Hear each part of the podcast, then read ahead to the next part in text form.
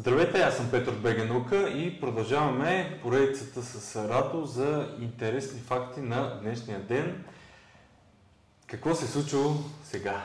На днешния ден Наполеон Бонапарт абдикира след втори път, след загубата на французите при Ватерло. Това се случва на 22 юни 1815 година. А, преди това се случва още веднъж. Знаете ли, че списание Българска наука излиза всеки месец с над 100 страници информация свързана с науката в България и света на разбираем език. Идеята на списанието е да задоволи любопитството на всеки, който иска да знае повече, повече за света, за това как работят нещата, как са направени, какво правят учените в България и кой прави наука в България. Вижте повече на наука.bg и линка в описанието. Та, нали, когато Наполеон идва на власт, той първоначално е посрещнат от широките маси радушно, защото все пак той носи новости, оживление в економиката, ръст на заплатите, равни възможности за всички. Той заварва Европа в полуфеодално състояние, вече я вкарва в едно ново време. А, обаче с времето в, той самия започва да се превръща в тиранин. В, нали, обявява се за император. А, всичките държави, върху които установява контрол, които също а, успяват да вдъхнови със своите нови идеи, той почва да слага свои роднини на техните тронове, което вече почва да не се харесва на, на чуждите държави. А дори на собственото му население почва да не се харесват някои неща крайна сметка цялата му кариера тя минава в над 20 години постоянни войни. А, реално това цели поколения дават много жертви. Голяма част от армията остават вече млади наборници, неопитни. И така почва да се зараждат силни национални движения в Европа.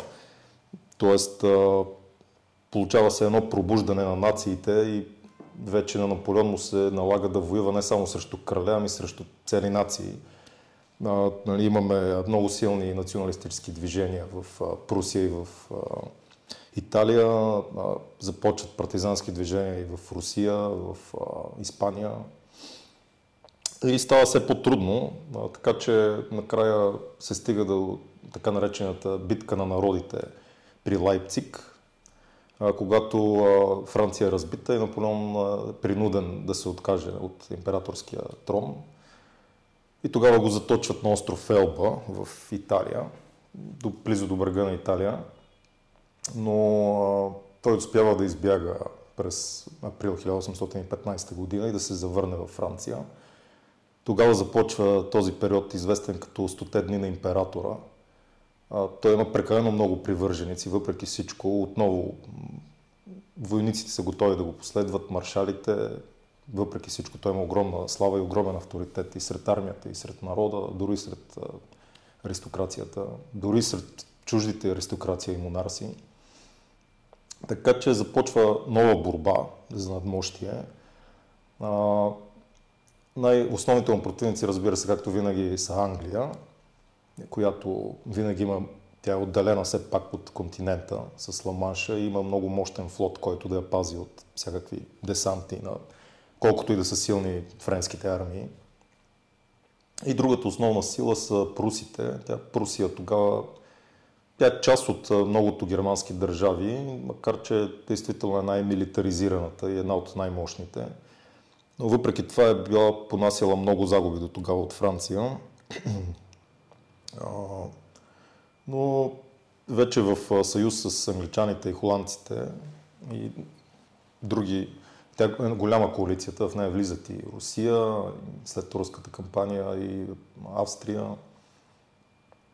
Всичките се обединяват срещу тях, но основни, основни действащи са англохоландските войски, които са в северна Белгия тогава и прусите, които също настъпват на там. Наполеон не, не се бави въобще. А, веднага след завръщането си повежда войските, за да бие противника по части, преди те да са се събрали някъде. А, и така, а, първоначално те се срещат а, пак в Белгия. Ватерло се намира на юг от а, Брюксел, няколко километра. А, там а, преди това има няколко малки битки, като тази при Рени, в която Наполеон успява да разбие първо, първо англичаните и холандците, после дори и прусите. Пълководецът на прусите, фелдмаршал Гепхард Леберех фон Блюхер, отново отстъпва. Той търпи много загуби от Наполеон, но винаги успява да се изтегли в организиран ред и той така и не успява да, никога да го разгроми напълно. И проблемът, който се получава за французите при Ватерло е, че Блюхер и бяга от Белгия, привидно поне. Наполеон все пак, разбира се, знае, че, както винаги е казвал, старият дявол не спира да се зъби, колкото и да го бием. Праща маршал Груши с корпус от 33 000 души след него да го преследва, за да е сигурен тязва на Груши. Продължава да го преследваш до край с, с сабия в гърба му, докато за да е сигурен, че прусите няма да участват при Ватерло. Така англичаните и холандците имат по-малобройни сили там, спрямо французите и има и белгийци към армията на Наполеон. И така Наполеон а, решава смело да, да действа срещу англичаните, но а, Блюхер успява да направи една доста ловка маневра, с която да избяга на гроши и без той да знае да се насочи обратно към мястото, където ще се срещнат англичаните и французите. През това време Уелингтън, който е пълководеца на англичаните и Блюхер държат връзка и имат представа един друг какво, кой какво прави, докато Наполеон няма, няма представа къде е Блюхер. И така, знаеки Уелингтън, знаеки, че Блюхер идва, и че все в някакъв момент се появи, решава да рискува битка срещу французите. Битката при Ватерло започва, десетки хиляди французи и англичани се бият, много ожесточено за всеки един от, от фермите, които там, те то е малко село Ватерло и огромни празни пространства, изпълнени с войски, с дим от уръдия, и в критичния момент от битката, когато всичко е на кантар, когато англичаните дори подават вече, от страни, от лесовете се подават униформ, черни униформи. Те, само прусите са били с черни униформи по това време. Всички разбират какво става, но никой вече не може да мърда на никъде, защото двете войски са вкопчени една в друга. И в този критичен момент Прусите пробиват дясното крило, десния, целият десен фланг на французите, който рухва. Англичаните вкарват резервите, а, започва отстъпление на французите, вкарват, тогава и Наполеон вкарва неговата гвардия, но и тя не успява да спаси положението, битката е загубена.